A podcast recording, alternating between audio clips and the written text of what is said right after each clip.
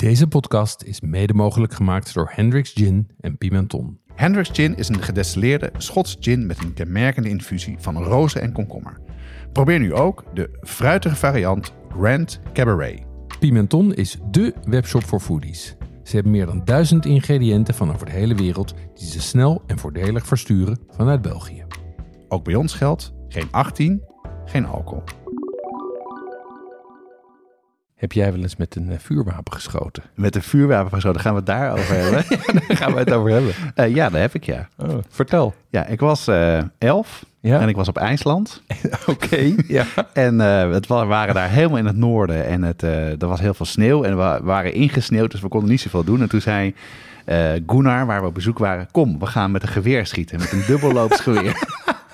En toen pakte hij dus oude platen, langsvelplaten, die pakte hij uit zijn kast. Toen zijn we ergens eh, de wildernis ingelopen. En hij gooide die platen zo omhoog en die moest je dan neerschieten. Nou, ik heb nog, nog pijn aan mijn schouder aan die herinnering.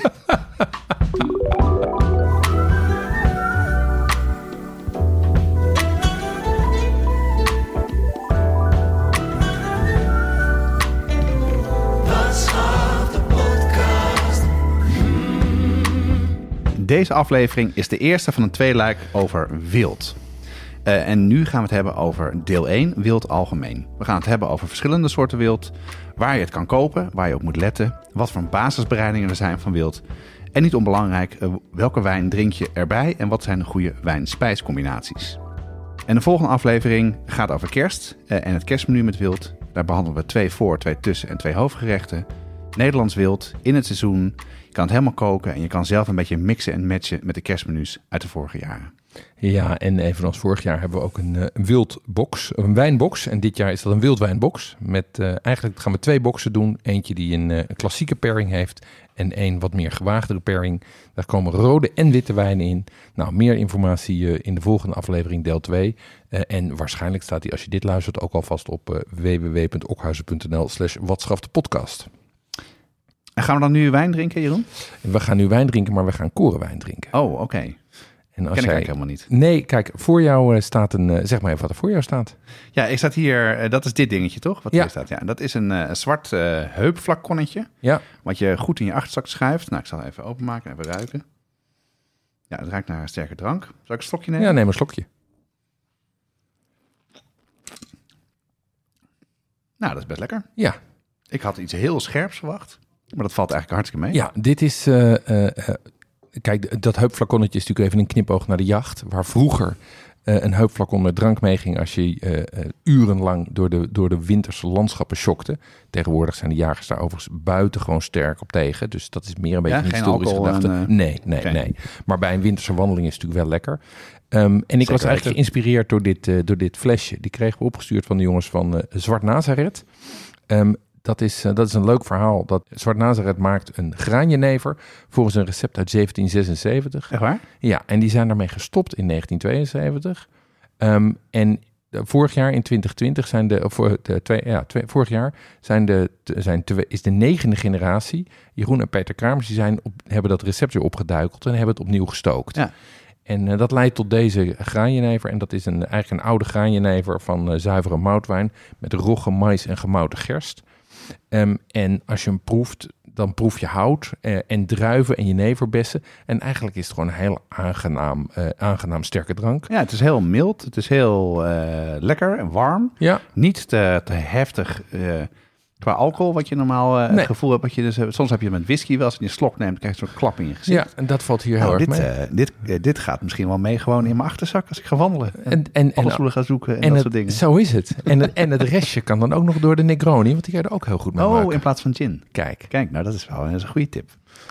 Leuk. Nou, dank voor het opsturen en, en voor het proeven. Jeroen, wat heb je culinair gedaan de laatste tijd? Ehm, nou, wij zijn alweer in eh, eigenlijk twee dingen. Ehm, we, zijn, we kunnen weer een beetje reizen. En dat vind ik wel heel fijn. Dus ik ben met de familie naar, eh, naar Düsseldorf geweest. Eigenlijk op, ook op jouw aanraden. Naar, eh, naar Little Japan. Ja, Voor de mensen Little die dat- Tokyo. Little Tokyo, precies. Ehm, want de mensen die het niet weten, eh, in Düsseldorf zit de grootste Europese, zit de grootste Japanse gemeenschap in Europa. Ja.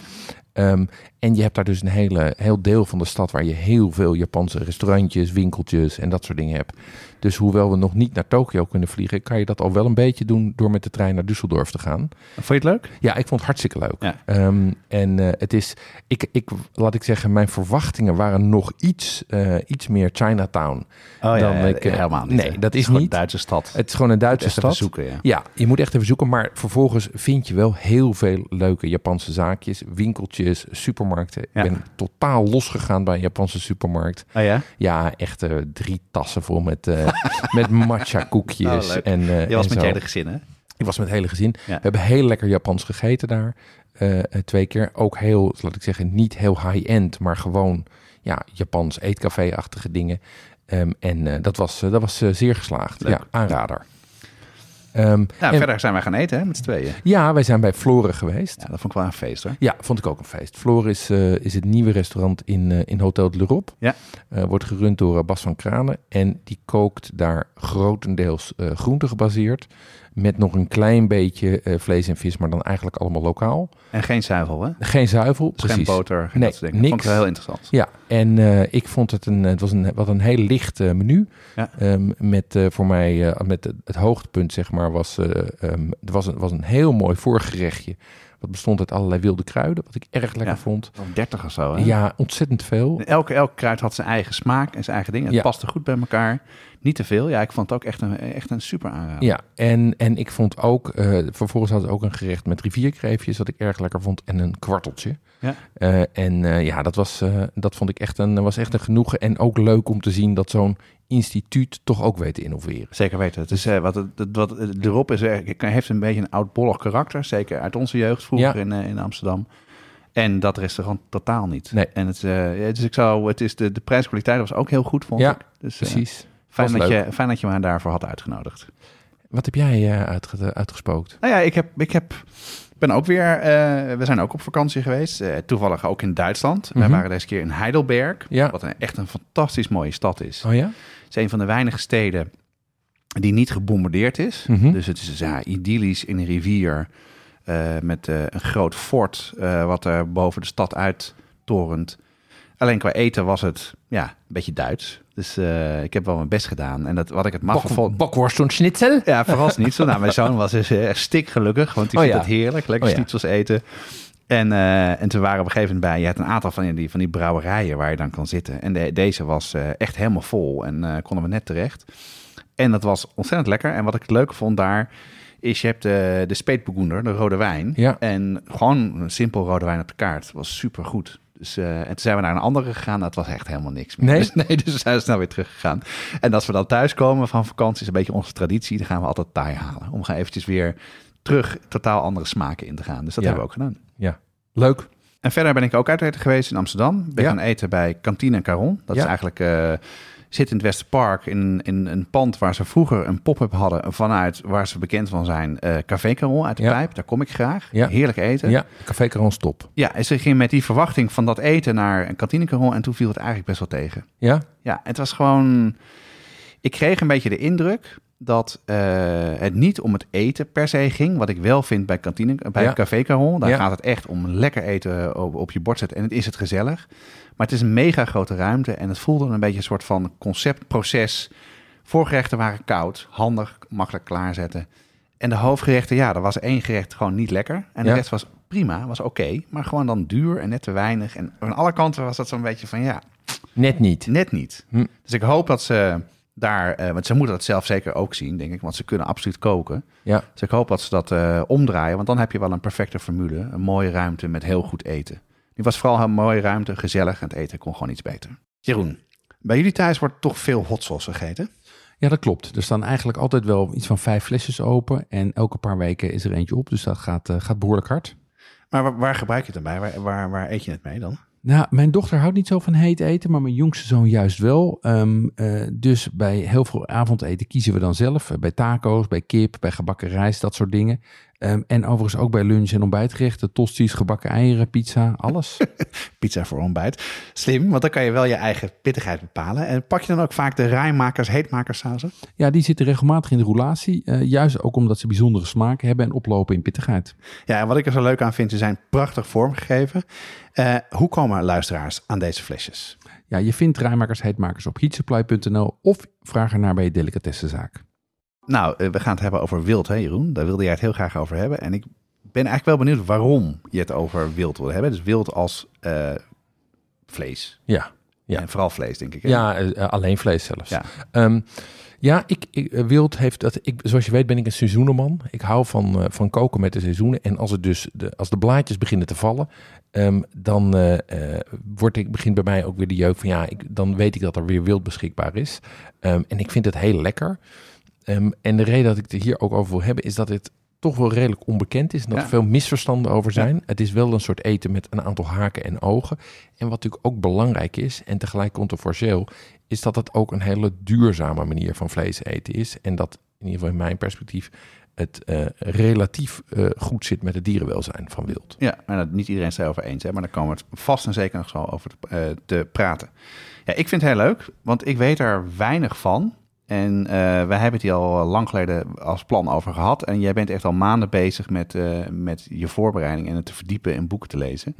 Misschien leuk om heel even te vertellen wat je allemaal hebt gedaan om je hierin te verdiepen. Ja, wat je, wat je, kijk, die, die controverse, dat merk je ook als je je online research doet. Daar is heel veel, eh, daar zijn eigenlijk heel, daar zijn ofwel heel veel feiten te vinden, ofwel eh, hele contrasterende meningen. Van, Ja. aan, laat ik zeggen, aan de ene kant de jagers en aan de andere kant de dierenactivisten.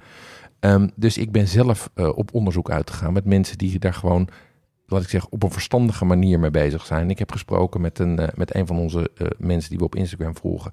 Dat is Peter Groeneveld. Over de praktijk van de jacht. Hoe gaat dat er nou eigenlijk in het veld aan toe? Hoe Ja. gaat dat jagen nou echt? Want het is, zit toch een beetje in de verdachte hoek. Ja. Ehm, en wij zijn samen langs geweest bij de wildexpert van Nederland, Peter Klossen. Ehm, over zowel ook weer inkoop en dierenwelzijn, maar ook bereiding. Hoe zorg je er nou voor dat je lekker wild krijgt te eten? Ja, en verder heb je veel kookboeken gebruikt hè, om informatie te zoeken, eh, je research te doen. Ja. En welke, welke zijn interessant om te noemen? Ja, ik heb, het is wel interessant dat, ik, ehm, dat dit een van de velden is waar ik echt voor een belangrijke deel op boeken was aangewezen. Veel meer dan online. Ehm, de boeken waar ik bij terecht ben Ja, gekomen. eigenlijk. Hè? Ja, ja, Ja. Dit, is echt, dit is echt iets waarvoor je, waar je online relatief weinig Ja, over vindt. Toch die controverse, hè, denk ik. Ja, die hè. controverse en ook misschien dat het niet hip is of zo. ja, niet fit genoeg, nee, niet snel fit makkelijk genoeg. Nee, Ehm, dus, dus waar ik, waar ik Ga door, ga door. Waar ik bij terecht ben gekomen is de Wildbijbel. Dat is een boek geschreven door Peter Klossen. Komt uit de serie van Carrera. Dat is een hartstikke goed boek voor basistechniek. Er staan ook echt sta- stap voor stap plaatjes in. Hoe je een fazant uit elkaar haalt. eh, hoe je eh, dingen bereidt. Heel instructief boek met veel achtergrondinformatie. Hier en daar een beetje gedateerd. omdat, laat ik zeggen, wat je mag jagen en wat je kan kopen niet altijd... eh, laat ik zeggen, dat verandert natuurlijk. Maar als basis vond ik het echt heel erg goed. Ja, mooi. Ehm, dan voor recepten ben ik terechtgekomen bij eh, eh, eigenlijk drie boeken die allemaal zeg maar een Franse achtergrond hebben.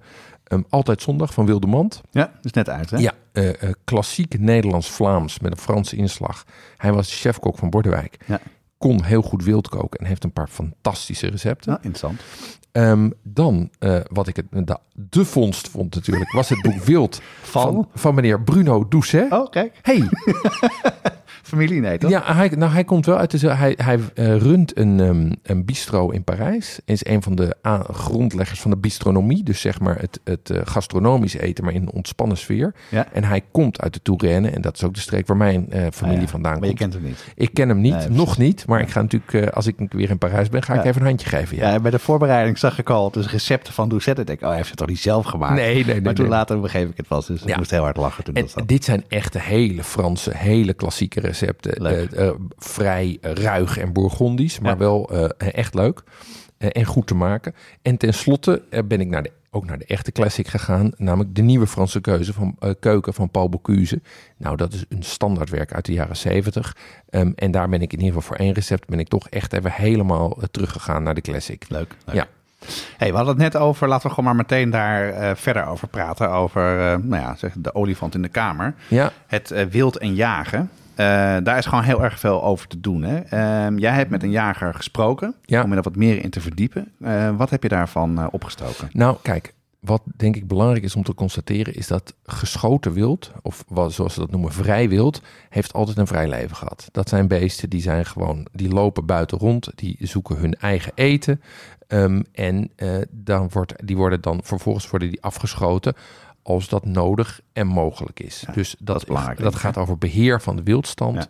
En dat is iets waar nog meer dan eh, vissers, wat ik zie, daar heel erg zorgvuldig wordt omgegaan met beheer van de stand en dat afschieten op een verantwoorde manier doen. Ehm, daarbij speelt, en dat haalde ik ook uit het gesprek met Peter Groeneveld, dat de wetgeving en handhaving in Nederland buitengewoon streng is. Ja. Waar er in het buitenland nog wel eens eh, mensen, eh, elfjarige jongetjes met een dubbeloof jachtgeweer Ja. Maar dat- rondlopen. Maar dat is dus Ja. wel... eh, kijk, dat is, de, dat is ook mijn associatie met het jagen. Uit, klassie, uit families met veel geld. Voor lol jagen.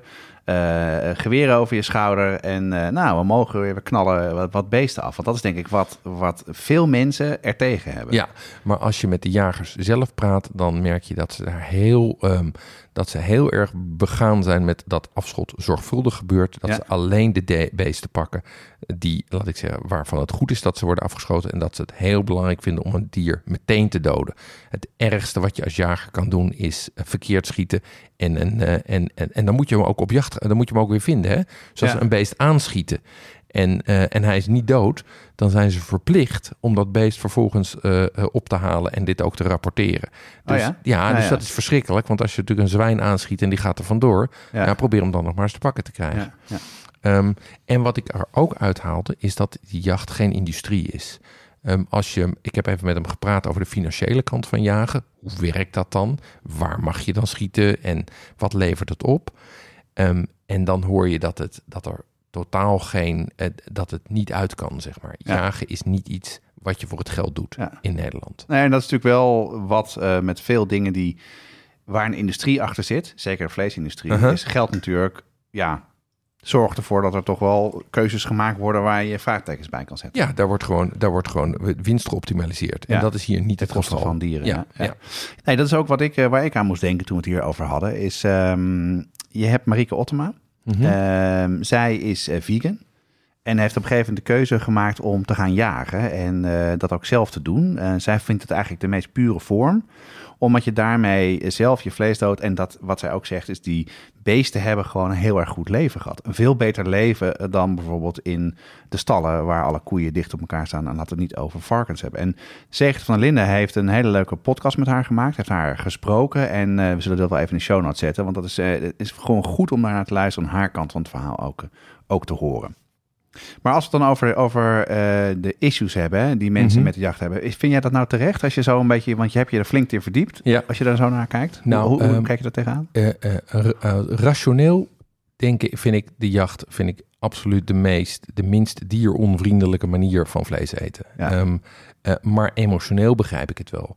Ehm, en dat is, de, de, laat ik zeggen, de bezwaren die mensen er tegen hebben. Kijk, het probleem is dat de jacht zichtbaar is. Ja. Het is toch een beetje het beeld van de boze jager die achter Bambi aangaan. Dus het, het, het narratief, zoals ze dat tegenwoordig noemen, is tegen de jacht. Ja. Ehm, en wat daar niet helpt, is dat mensen het voor hun plezier doen. Ja, precies. Eigenlijk werkt daar het feit dat het niet is voor je werk, maar dat het voor je plezier is, werkt eigenlijk tegen of jacht. privilege. Precies. Dat is natuurlijk ook een versterkend ding. Ja, en, en, maar wat natuurlijk daar tegenover staat, is dat de vleesindustrie, die is voor ons grotendeels onzichtbaar. eh, en ook het doden van dieren daar.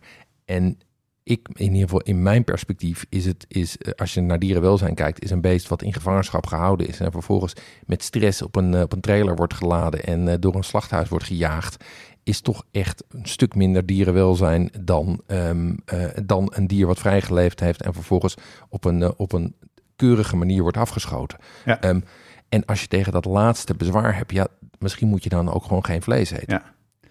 Nou, het is wel goed dat we hier eh, dat we deze discussie even gehad hebben, want dat leeft gewoon heel erg. Maar laten we, laten we verder gaan.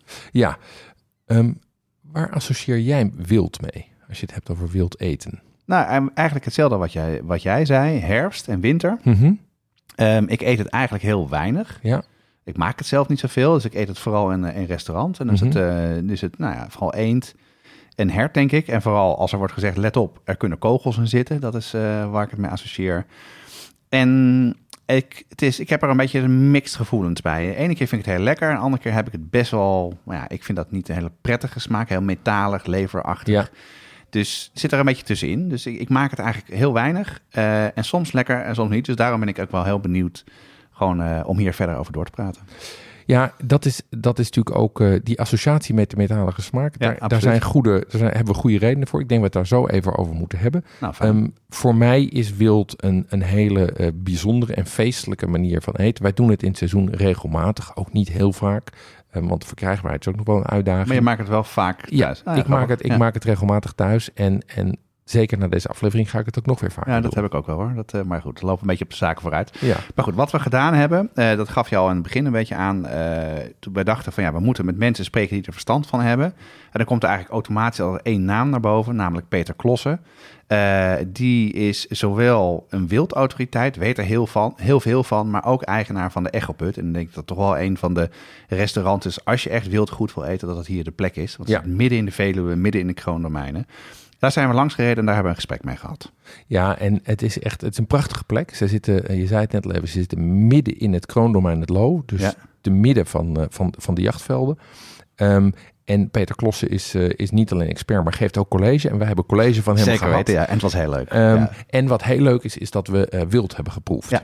Ja, want jij, dat vond ik wel grappig. Je had je me niet van tevoren aangekondigd. We, we waren hier naartoe gereden en je, wij stapten uit en je pakte uit de achterkoffer een coolbox. Ik denk, Ja. wat gaat hij daar nou mee doen? Je liep de keuken in en toen dacht ik van nou, nou vertel, wat was daar het gedachte achter? Ja, nou, de gedachte was heel simpel. Kijk, ehm, eh, ik heb heel veel gelezen over de verschillen in wild. En, en, En wat bedoel je met verschillen dan? Nou, je kijk, je hebt natuurlijk, je hebt eigenlijk eh, eh, verschillende. Je hebt Nederlands wild en geïmporteerd wild. ja, ja, ja. Ehm, en je hebt gehouden en geschoten wild. ja. En je hebt vers en diepvrieswild. Ja, dat zijn zeg maar drie dimensies die je van wild kan hebben. Ja. En ehm, daar hoorde ik van allerlei partijen die verschillende belangen hebben dingen over roepen. En toen dacht ik, ja, ik wil gewoon weten wat het, hoe, het, hoe het verschil proeft. Ja. Dus ik heb aan Peter Klossen gevraagd, kunnen we dat proeven? En toen zei hij, ja, dat supermarktwild, dat doen wij niet aan. Maar als jij gewoon een paar pakjes van de Albert Heijn meeneemt... dan wil ik wel daar het, eh, het wild van het kroondomein naast zetten. Dus we hebben die side-by-side geproefd. Albert Heijn pakjes gewoon gevacumeerd uit, het, eh, uit de koelvitrine... versus het wild wat, ehm, wat Peter hier vanuit het eh, kroondomein krijgt. Ja, en de keuken eh, bij, eh, bij de, de Echoput heeft dat, eh, heeft dat voor ons bereid. Die enerzijds het Albert Heijn vlees en anderzijds het lokale vlees. Ehm, en we hebben dat geproefd, echt side by side. Wat haalde jij daaruit? Ja, nou, even, ten eerste wat ik uithaalde is dat ik het fantastisch vond dat ze het deden. Ja. Ja. het, was, het zag er echt te gek uit en helemaal perfect gemaakt, zonder peper en zout. Nou, wat ik eruit haalde, we hebben uit mijn hoofd, help me als ik het verkeerd zeg, we hebben eerst ree geproefd, Ja, side by side en daarna herten. ja, En het was echt een wereld van verschil. ja, En eh, als eerste was de smaak veel interessanter Ja. eh, van het vlees wat, eh, wat bij de Echoput bereid was en wat uit de, de- uit de omgeving komt. Ehm, maar het was gewoon, de ene was droog, het supermarktvlees, en, en dit was sappig en smaakvol. En, Ja. ja. en, en dat was bij beide dingen, zowel ree als hert. Eh, het was gewoon totaal ander soort vlees wat je aan het eten was. En, eh, en, en wat ik ook nog heel erg leuk vond, dat was namelijk niet gekruid, maar toch was het ontzettend lekker. Ja dat, dat, precies. Nou, dat, dat viel mij ook op. Ik, het was gewoon complexer, dat lokale wild. Het had, het had meer laag, het had meer lengte. Absoluut. Ehm, overigens was het supermarktwild ook lekker hoor. Laten we niet doen alsof nee, dat nee, vies nee, nee, was. maar het was omdat Maar je het het zo was naast echt- Als je het echt naast elkaar proeft, dan is- merk je het verschil zo dan erg. merk je het verschil. Ja. En die structuur vond ik ook echt een belangrijk verschil. Ja. Het was veel, eh, het was veel, eh, veel, veel malser, eh, eh, zonder dat het, laat ik zeggen, boterzacht was. Maar gewoon, het at lekkerder. Het mondgevoel was prettiger. Ehm, veel mensen hebben toch een bepaald eh, idee bij wild. Dat het leverig is en heel bloederig. Ehm, Peter Klossen had het daar ook over. Hoe kijk je daar nu naar, sinds die proeverij? Nou, dat het dus helemaal niet hoeft. Nee. Dus dat die de associatie die ik met wild heb eigenlijk niet klopt. Mhm. Die zware smaak, ja, die heb ik niet geproefd.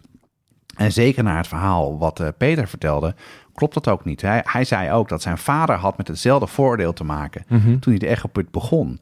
Dat kwam eigenlijk omdat het vlees eh, verkeerd behandeld werd. Het Ja. was eh, een soort van gebruikelijk dat het vlees lang moest besterven. Hij had het zelfs over een, eh, dat je het in een, in een schuur moest hangen aan, een, na, aan een, een spijkertje. En als het van een spijkertje afviel, was het goed. Ja, En dan wordt het gewoon, ja, bedorven. En Ja. dus niet lekker. En Nee. daar komt dus die hele smaak vandaan. En het kan dus heel anders, want dat hebben we zeker geproefd. En wat ik ook interessant vond, is dat er zoveel verschil tussen de verschillende soorten eh, vlees had van hetzelfde dier. Dus Ja. dat, dat wist ik ook helemaal niet. Ja, ja, dat het eh, precies. Nou, dat, dat, is, dat was voor mij ook een eye-opener. Of in ieder geval, dat hielp mij om dingen beter te begrijpen.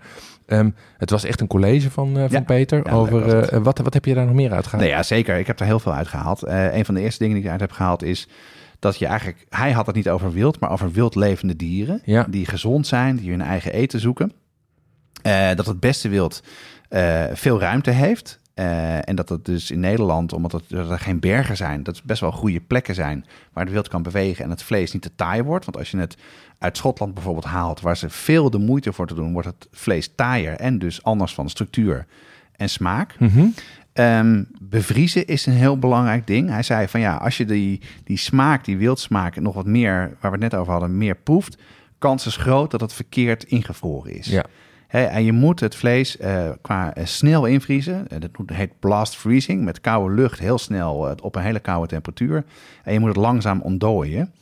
En wat me ook wel eens bijgebleven is hoe het systeem hier in Nederland werkt. Dat, er, dat het een hele korte keten is, die super professioneel is. En dat elk dier ook terug te herleiden is waar het vandaan komt. En dat keurmeesters het ook eh, keuren. Mhm. En, eh, en een ander ding, even een soort van side note, eh, dat je eigenlijk ree niet sous vide moet bereiden. Dat Ja. zei hij. Hij wist nog niet zo goed waarom, maar eigenlijk zei hij, zijn we er proefondervindelijk achter gekomen dat je hert en ree vooral klassiek moet bereiden. Ja.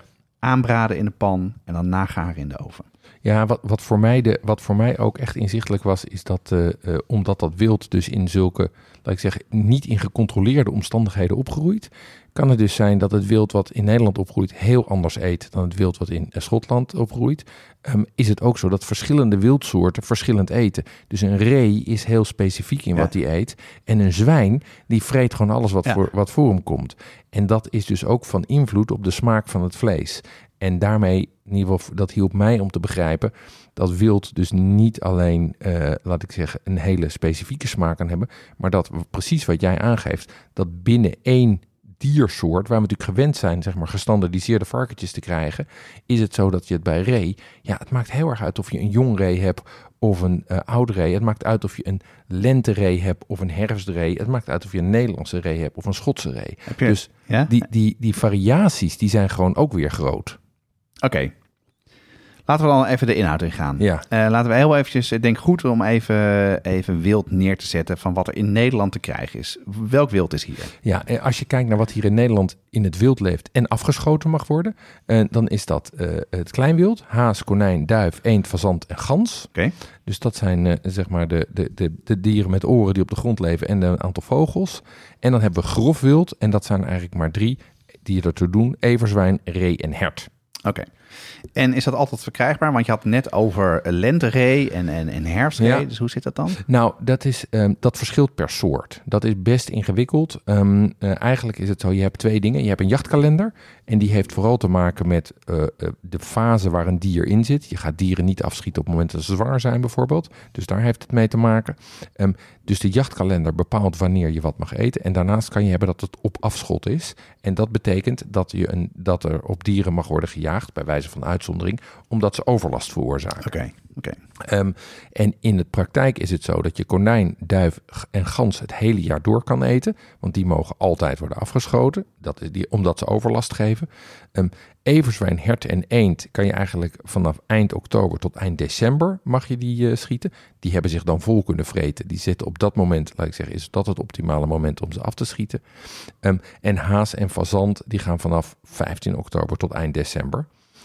Ree is een apart geval, ehm, want je hebt de bokjes die mogen in de zomer worden geschoten en de geiten mogen van januari tot maart worden geschoten. En een bok is mannelijk en een geit is vrouwelijk, hè? Klopt, Ja. klopt. Dus eigenlijk wat je zegt is wat, wat, wat ik herken als de, de wildtijd. Ja. Hè, vanaf ja, half oktober tot eind december, tot kerst. Eigenlijk is dat helemaal niet, klopt dat helemaal niet. Nou ja, dan is het wel, dan is vrijwel alles te krijgen, maar door de rest van het jaar heen is er ook gewoon heel veel Ah, te ja, krijgen. Ja. Ehm, eh, een aantal dieren omdat ze altijd te krijgen zijn. Een aantal dieren omdat ze een, een, een tweede seizoen hebben. En een aantal dieren omdat ze op dat moment op afschat verkrijgbaar zijn. Dus het is niet meer zo hard van wel of geen wildseizoen. Ja, je had het net over ree. Ja, En ik kan me met herinneren dat jij dat, eh, volgens mij een jaar geleden, heb jij een rail, ree ook uit elkaar gehaald, hè? En Ja. geslacht. Ja, dat was twee jaar geleden. Ehm, Ah, twee eh, jaar alweer, Ja, ja. Die, ehm, die, waren, die waren geschoten door, eh, door een boswachter in, in, de, in de waterleidingduinen. Ehm, en dat was gewoon, was gewoon zeg maar een beest, wat dan dus met, zijn, met zijn jasje nog aan eh, bij iemand eh, in de achtertuin in een, eh, in een, in een stellage hing. Ehm, en ik vond het heel interessant en confronterend om te doen. Ehm, want het confronteert je gewoon met het feit dat je dus een dood dier eet. Dit drukt je even met je neus op de feiten. Ik ben bezig een dood dier te eten. En tegelijkertijd, als je volgens daar, als je, als, het, als je dan overgaat van buiten in de tuin met bebloede mouwen naar de keuken, Ja. heb je ook wel een prachtig product, omdat het zo vers is, omdat, het, eh, omdat je het met heel zorgvuldig uit elkaar hebt gehaald, omdat het zorgvuldig is geselecteerd door de jagers. Dus het gaf mij ook weer een hele grote waardering voor ree. Wat voor mij eigenlijk een beetje een blinde vlek was op mijn culinaire kaart. Hey, en je zegt dat je fan bent geworden van ree. Waarom dan? Ehm, het is he- ehm, ik had eigenlijk diezelfde associatie met ree die jij had. Dus een hele diepe, donkere, eh, leverachtige smaak. Ja, ja. Maar juist reel is heel subtiel en mals vlees. Ehm, het is zoet en een beetje aromatisch. En het deed mij wel in een, in een way denken aan meer aan lamsvlees, zeg maar, dan aan rundvlees. Ehm, en of je het nou bakt of dat je het stooft, het is allemaal fantastisch. En, ehm, eh, en wat, wat natuurlijk helemaal het feest is, is, is een klassieke bereiding. Als bijvoorbeeld een, een reerug met, eh met sauce grand veneur, zoals Wilde Mand die maakt. Nou, interessant. Vertel, hoe maak je dat? Wat je doet is je neemt een hele rug, dus zeg maar de, het ruggedeelte Ja. inclusief het been. Ehm, daarbij haal je het zadel, dat is zeg maar het achterdeel van de coteletten los. Of dat laat je doen door je polier, want je kan natuurlijk, als je een goede polier hebt, kunnen die dit voor je doen. Dan trek je een bouillon van eh, het karkas en de afsnijdsels. Ehm, die kook je in met vossenbessencompot. Ehm, vervolgens bak je die stukken ree, blus je de pan af met die fond. En dan kook je het samen met room en boter in. En dan heb je dus een heel mooi rosé gebraden stuk vlees... wat een beetje aan lam doet denken, maar wat complexer is. Ja. Met een diepe saus die een klein zoetje en een zuurtje heeft van die vossenbessen. Ja, dat is echt briljant eten. Klinkt goed. Ja, we zetten het recept op de site. Nou, leuk. Hartstikke leuk. Goed. Ehm, hoe kom je eraan? Hè, want jij hebt eh, een boswachter via via gesproken. Je hebt een, een jager gesproken. Dus, maar aan goed wil komen, dat vind ik dus heel moeilijk. Hoe, hoe, hoe zou je dat aanpakken? Ja, dat is, dat, we, hebben, we zijn nu ook aan het proefkoken voor deze afleveringen. En dan wordt weer even duidelijk hoe ingewikkeld dat is. Ehm, je startpunt is een goede polier. En dat zijn er maar een paar in Nederland. Dat heeft ermee te maken dat er gewoon niet zo heel veel wild is. En ook dat mensen het ingewikkeld vinden. Ehm, partij, er zijn um, de, de namen die we hier kunnen noemen zijn bijvoorbeeld eh, Pieter van Meel. Die zit in Amsterdam. Ruig zit ook in Amsterdam. De Hanos, die heeft verschillende eh, Oh ja? eh, vestigingen. Maar die zijn ook heel serieus met Nederlands wild bezig. Doen ook import overigens. En Terwelen. En Terwelen zit hier op de Veluwe. En dat is eigenlijk een gewone een ambachtelijke slager. Die, omdat hij op de Veluwe zit, heel veel wild doet. Ehm, en nou ja, dat zijn partijen waar je dat kan krijgen. En wat belangrijk is, is dat eigenlijk net als met je visboer, het is een gesprekspartner. Want al die dingen die uit het wild komen, daarvoor moet je, daarvoor kan je, is het niet altijd beschikbaar. We zijn natuurlijk verwend dat geraakt. waar, ja. Ja. Dat je altijd, dat als ik een biefstuk wil hebben of een stukje, Dat een stukje kip, dat die er altijd is, dat Ja, die wat altijd hetzelfde is. Dat klopt. En dat is hier niet zo. Nee, nee. De vraag is, wat is er op dit moment verkrijgbaar? Wat is er in het seizoen? Dat Ehm, is goed. Wat is goed? Ja. Ehm, eh, eh, is er, en, en het kan dus zijn dat dingen er niet zijn. Ehm, en, en wat je daarmee ziet, is dat je dus eigenlijk korte lijnen wil hebben. En dat zit dan dus bijvoorbeeld eigenlijk meer op de Veluwe dan in de Randstad. Ja, Ja. ja. En daar ben je mee aan de slag geweest. eh, en Jesse helpt daar ook bij. Mhm. En daar komt een lijst van, toch? Ja. Van, voor, voor luisteraars, als ze deze zoektocht ook willen doorgaan, dat we het wat makkelijker hebben Ja, gemaakt. ja we, gaan een we gaan een lijst op de site zetten met, eh, met poliers waarvan we weten dat ze, dat ze een goede gesprekspartner zijn. Ja.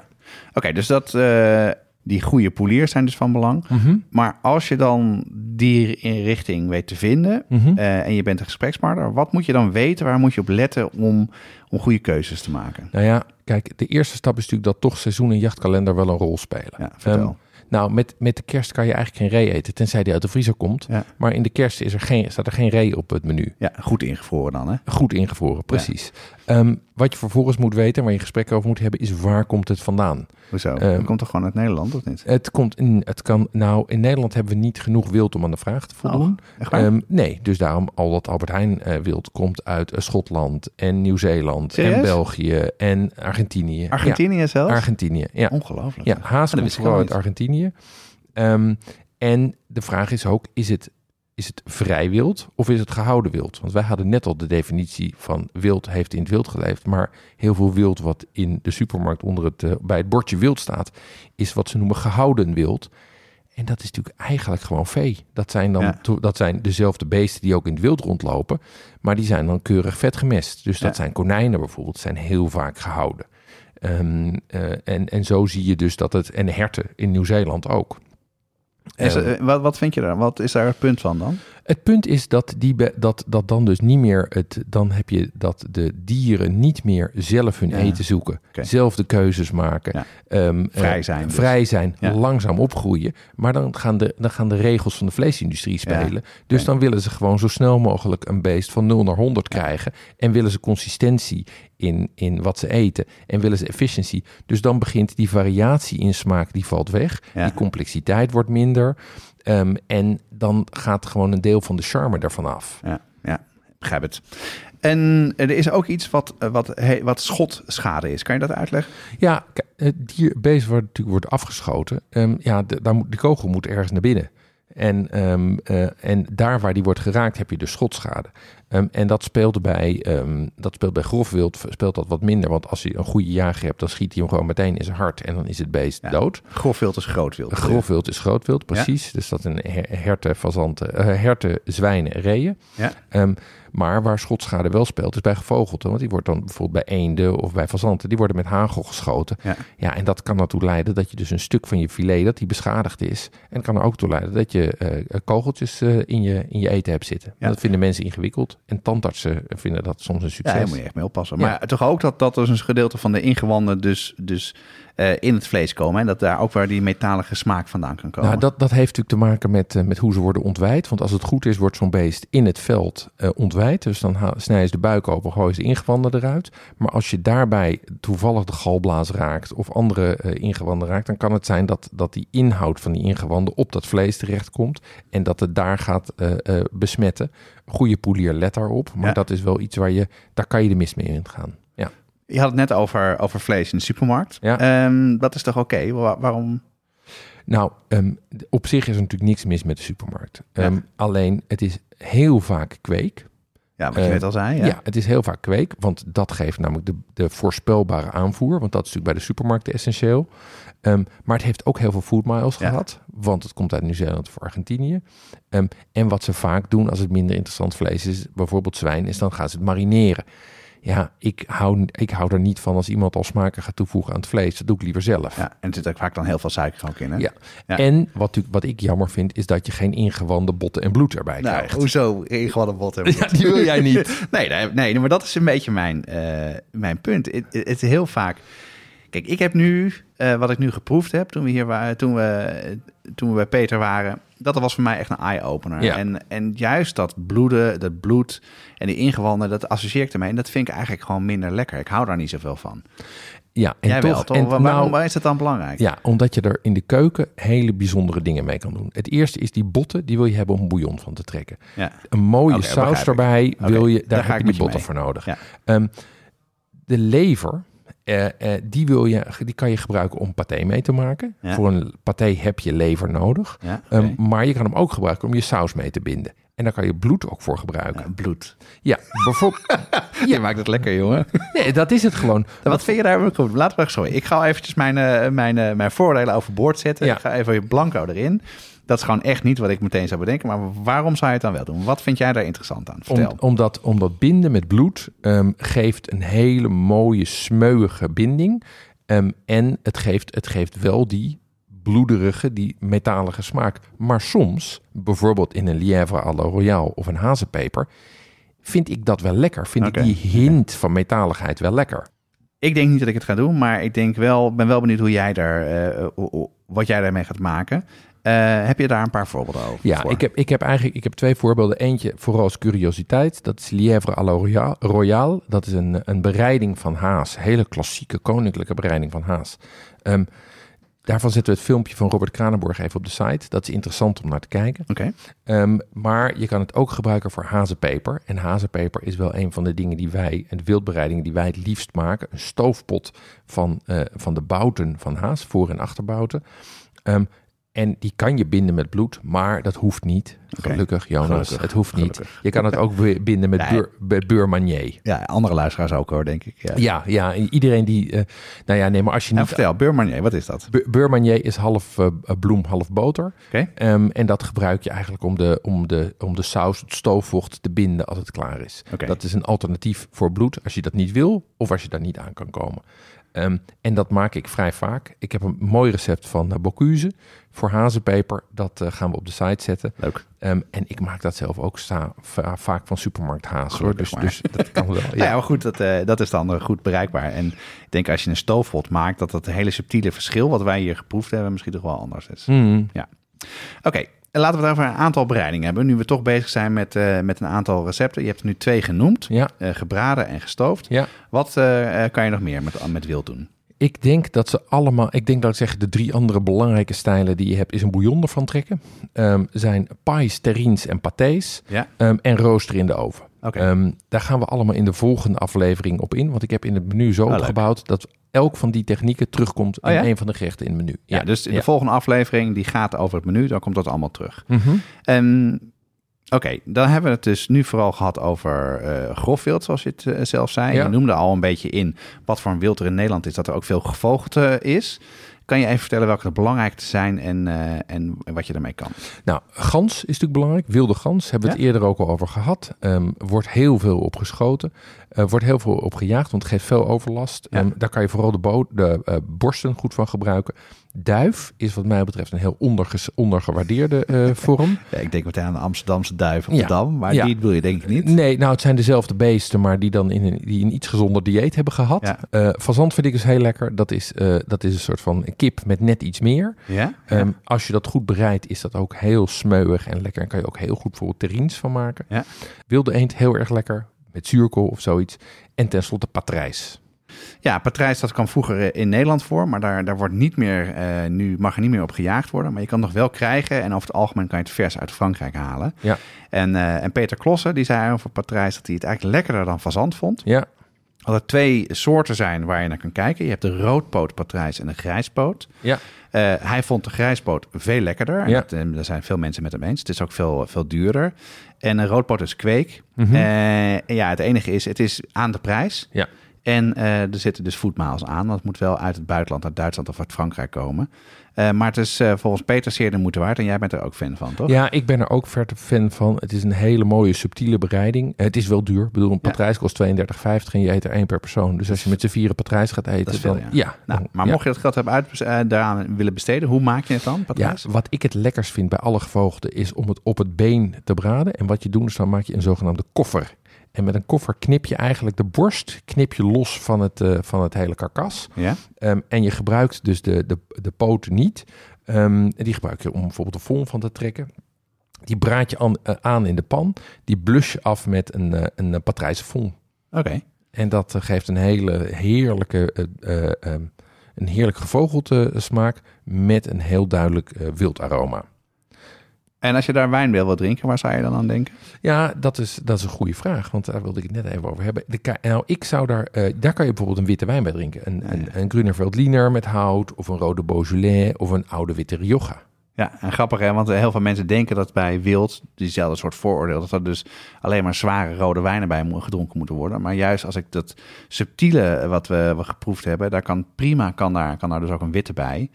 En nou, het hangt af van het soort wild wat je gaat, eh, gaat eh, ge- gebruiken en de bereidingswijze. Dus veel sauzen, daar zit natuurlijk ander soort wijnen bij. Ehm, nou, je kan bij rood wild, ha eh, haas, duif of hert rode wijn gebruiken. De wit wild, dus dat zijn wat meer de, eh, de konijn, fazant. natuurlijk ook wat richting de kip. Daar is witte wijn heel goed voor.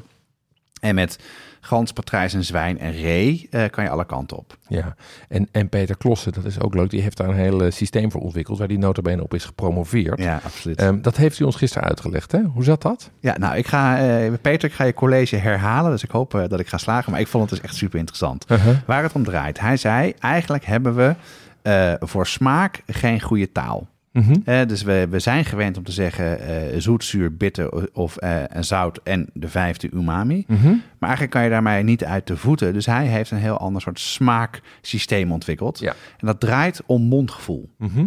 Eh, wat doet het in je mond? En iedereen herkent dat. Dat zei je ook. Dat is over de hele wereld zijn mensen daar bekend mee. Er zijn eigenlijk drie hoofdelementen.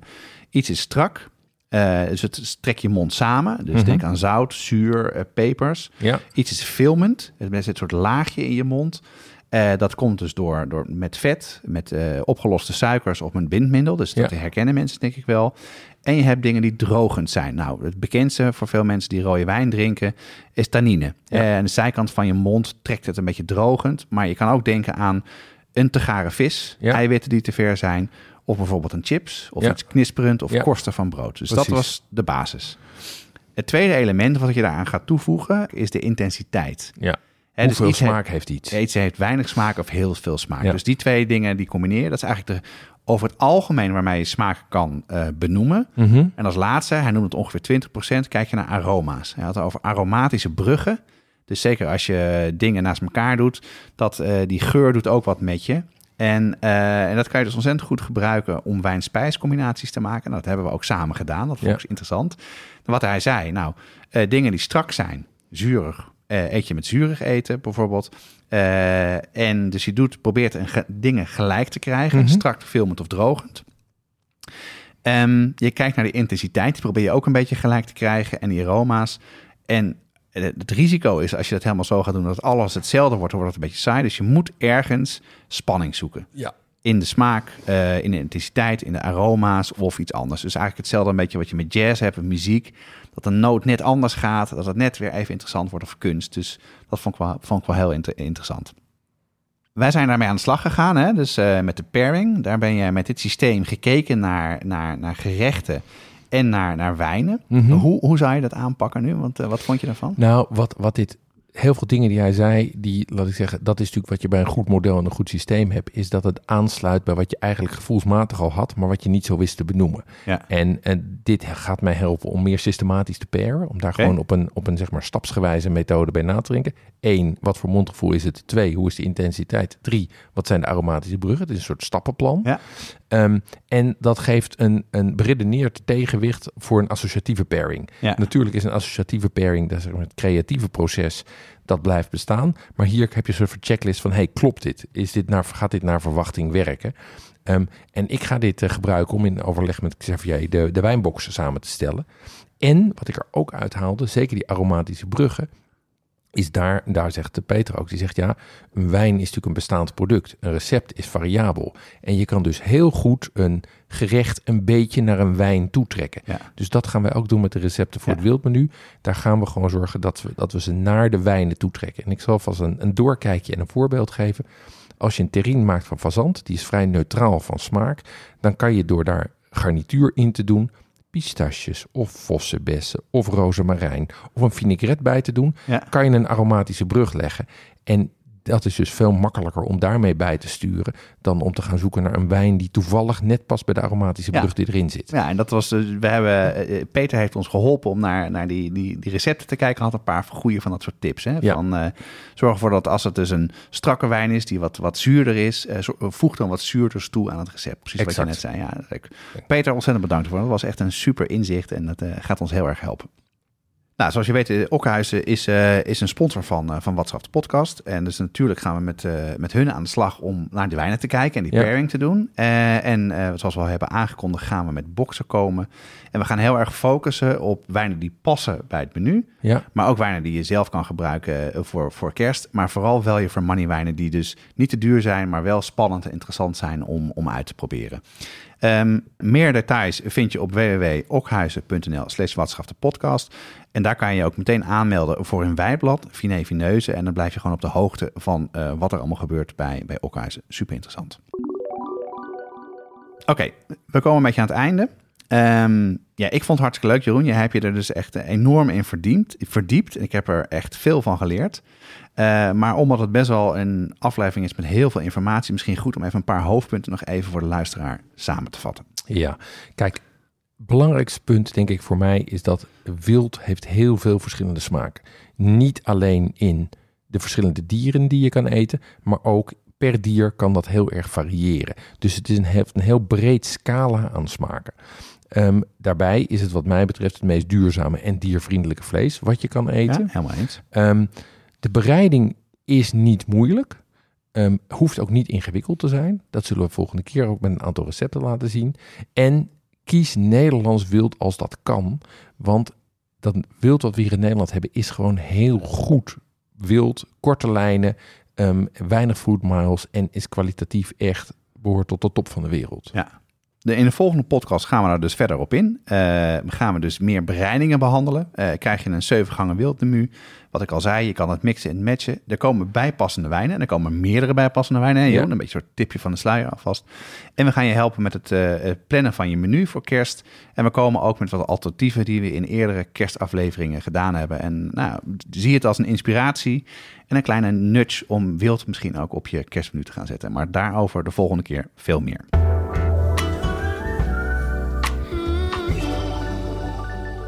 Nou, dan gaan we van, van wild naar vis. Vis ja. is natuurlijk eigenlijk ook in essentie uh, wild, als het niet de kweekvissen zijn. Uh, van de afslag, ons feuilleton om uh, over duurzaam, om meer duurzame vis te, te, eten en daar recepten voor te ontwikkelen. Wat heb je daarvoor gekozen deze keer? Ja, ik heb een, een klassieker weer eens uit de kast gehaald. De Baja California Fish Tacos. Die hebben we al eens eerder genoemd, maar die, die wilde ik zeker nog eens een keer noemen. Dat is een Amerikaans recept. En het fijne is dat het met vrijwel elke vis kan. Ja. Elke witte vis. Um, wat je feitelijk doet, is je neemt een, een, je neemt een visfilet, die snij je in reepjes, die haal je door een beslagje en die frituur je. En vervolgens doe je die met een zelfgemaakte salsa, sour cream en ijsbergsla in een warme bloemtortilla. Klinkt prima, Jeroen. Het is lunchtijd, Jonas. Ik heb daar last van nu. nou, dan gaan we snel afronden. Elke twee weken op donderdag staat er een nieuwe aflevering klaar. Meld je op de site aan voor onze nieuwsbrief. Zodra een aflevering live staat, ontvang je een e-mail met alle recepten en andere leuke informatie. Deze podcast wordt gemaakt door Jeroen Doezet en Jonas Nouwen. Het team bestaat verder uit Corianne Straathof, Annie Tasselaar, Paul Veldkamp, Kato van Paddenburg en Jesse Burkunk. De mooie muziek is gecomponeerd door Nico Brandsen en Ton Dijksman en uitgevoerd door Mel en Vintage Future. Reacties kan je sturen naar uh, jeroen.watschaftepodcast.nl of jonas.watschaftepodcast.nl of je stuurt een DM via een van onze socials. Tot de volgende keer. Tot de volgende keer.